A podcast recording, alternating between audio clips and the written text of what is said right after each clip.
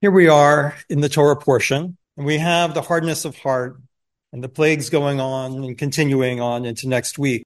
And we know there are probably those who are feeling the words of Torah coming up through their hearts and thinking, why do the plagues have to continue? When enough is enough, it is time to stop. It is hardness of heart that tells us it's not time to stop and we must go on. Sometimes enough of the plagues upon our enemies are enough. And there are those who are feeling different position coming out of the words of Torah. They go with the rabbis who say enough isn't enough, that all of the plagues are needed to accomplish the goal of the freedom of the Jewish people and security for them. And if we stop short of that goal, we stop short of the end thinking that after the third plague, after the fifth plague, after the seventh plague, Pharaoh gets the message and talks between us will likely continue in a way that will produce a positive result. So, last time I spoke about the conversation in Israel being around hostages, and I said the conversation in America is about ceasefire, and I wanted to bring Israel in. But today I'm going to talk a little bit about ceasefire because that's the conversation that comes out of these words. Is it enough, enough, and it's time to have ceasefire? Or is ceasefire something to be opposed because we have to get to the end of the plagues to actually finally produce a different result for our people, produce the security in the land Yehezkel calls us to? In this conversation about ceasefire, who gets to speak for us? Who speaks for the Jewish people on this matter? This year, the part of the section of Torah I cannot avert my gaze from is the part where Moshe refuses to speak for the Israelites. Remember that in many ways, no one has ever spoken for our people before. Think about that. Am, for the nation of Israel, Am Yisrael, have not appeared before Shemot.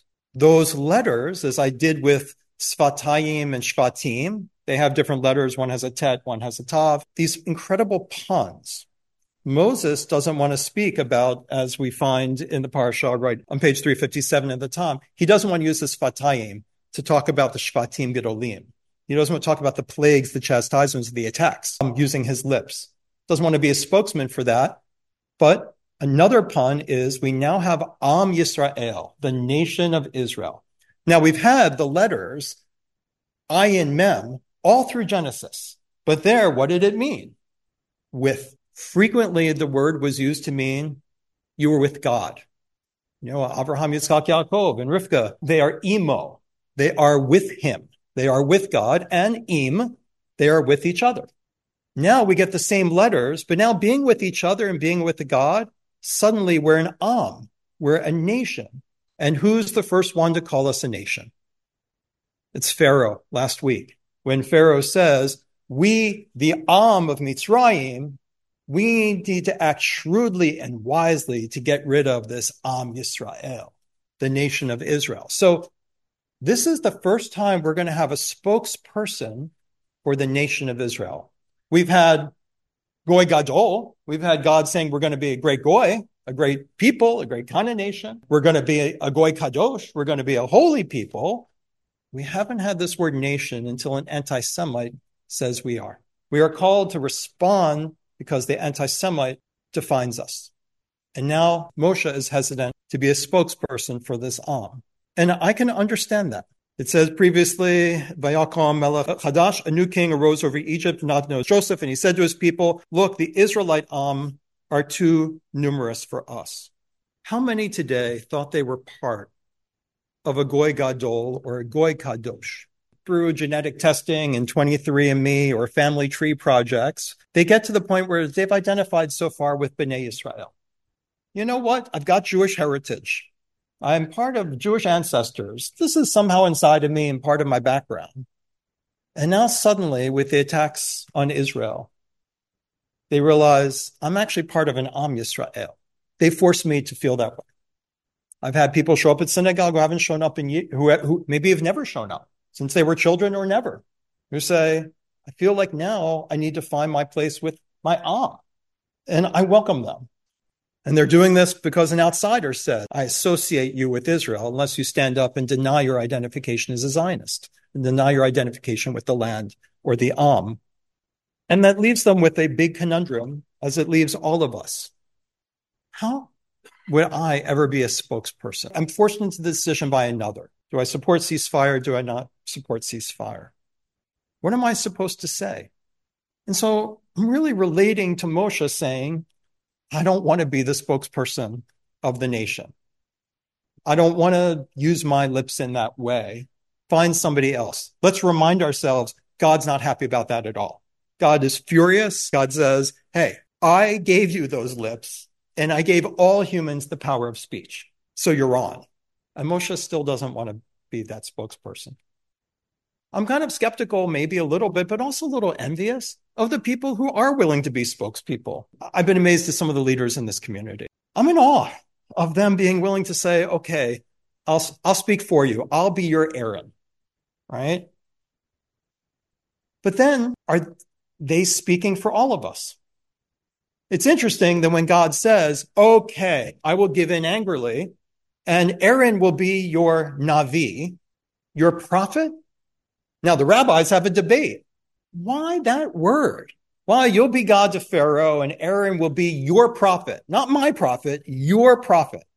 People like Rashi say, are we talking about a real prophet here? Rashi says, yes, we are. Absolutely. God actually was speaking to Aaron before he was even speaking to Moshe, and Rashi solves a midrashic puzzle using that. And the other rabbis are like Ibn Ezra and others say, no way. He's not a real prophet. He's just a spokesperson. Don't make more of it than it is. But that's kind of the way I feel when people stand up in the media and editorials and political leaders of Israel. I think they're kind of saying, I'm speaking for God. I am the Navi. I am the appointed spokesperson. And I'm brought back to the debate of the rabbis. I think you're just a spokesperson. Maybe you're just a spokesperson for some people, but please don't say you're the spokesperson, you're the Navi of God speaking on behalf of the Am. So on some level, we're all put in this position of speak, speak, speak for your people. And, you know, if you're not going to speak because Rav Nadav asked you, speak because there's an anti-Semite with a sign saying, what's your position on this? Are you on the right side of history? I want to hear what you have to say. You make sense of all of this, right? So who will speak? And how do we take that? So I want you to notice something. Moshe responds to God's pressure by saying, Please, O Lord, I've never been a person of words, either in times past or now that you have spoken to your servant. I am slow of speech. I am kivad peh, kivad lashon, anochi. I am heavy or kavod of peh, and I have kavod of lashon. I have hardness of mouth and I have hardness of tongue or hardness of speech. Where do we get this word hardness? It's the same word as the hardness of heart that's going on. So we have parallels. The hardness of heart of Pharaoh, the hardness that I'm going to take this to the end. And if you stop early, and the hardness of speaking about it in the tongue, the reluctance to try to weigh in on how long this needs to go. So when God relents and appoints Aaron the prophet, we now have is Aaron really the spokesman for the people, or he's just a spokesperson for Moshe? I know that there are a lot of people who feel, and I really relate to it, that I'm deeply uncomfortable when someone else is speaking on these matters on my behalf. I may not feel like going to synagogue anymore because maybe the rabbi said something, and I feel like now are we all supposed to say that the rabbi's our spokesperson? Or someone else is speaking. And I like, I don't know if I want to be there because I feel like people are speaking for me or they're speaking on behalf of our people. And that makes me feel really, really separated. You know, maybe I'm the person that really wants to call for ceasefire. Where I'm about is I'm about like, it's enough already. And it's my Judaism that calls me to stop. And for another, they see it the other way, which is stopping now is not, will not produce the result that's necessary. And they see in the parasha something else. I want to express my compassion because I share that. I, I, I envy those who can put together these statements. I had a statement for the city council. Unfortunately, I was number 68 and I was going to be after midnight. And actually, you know, I, I had to leave because there I was in a sense. I mean, I'm trying to be a spokesperson. I'm trying to do my best. I'm, I'm, I, I'm trying to represent something that feels right to me that in a way, it's like, I feel like we're not heart of heart. We're heart of speech. Like I know my heart's in the right place. I'm not like Pharaoh. The hardness is not of the heart. Compassion, for the innocent is completely there. My compassion in Israel, my, my, my channeling of Judaism, my heart is soft. But somehow, when it goes up here, my mouth gets hard. And I can't find a way to translate that into this in a way that feels perfect enough. Now, I had to leave because I couldn't get to the upper chamber where there were about five Jews surrounded by hundreds of activists. I was restricted to the first level because they closed it off uh, at capacity to the lower level. And it was myself and about 150 activists.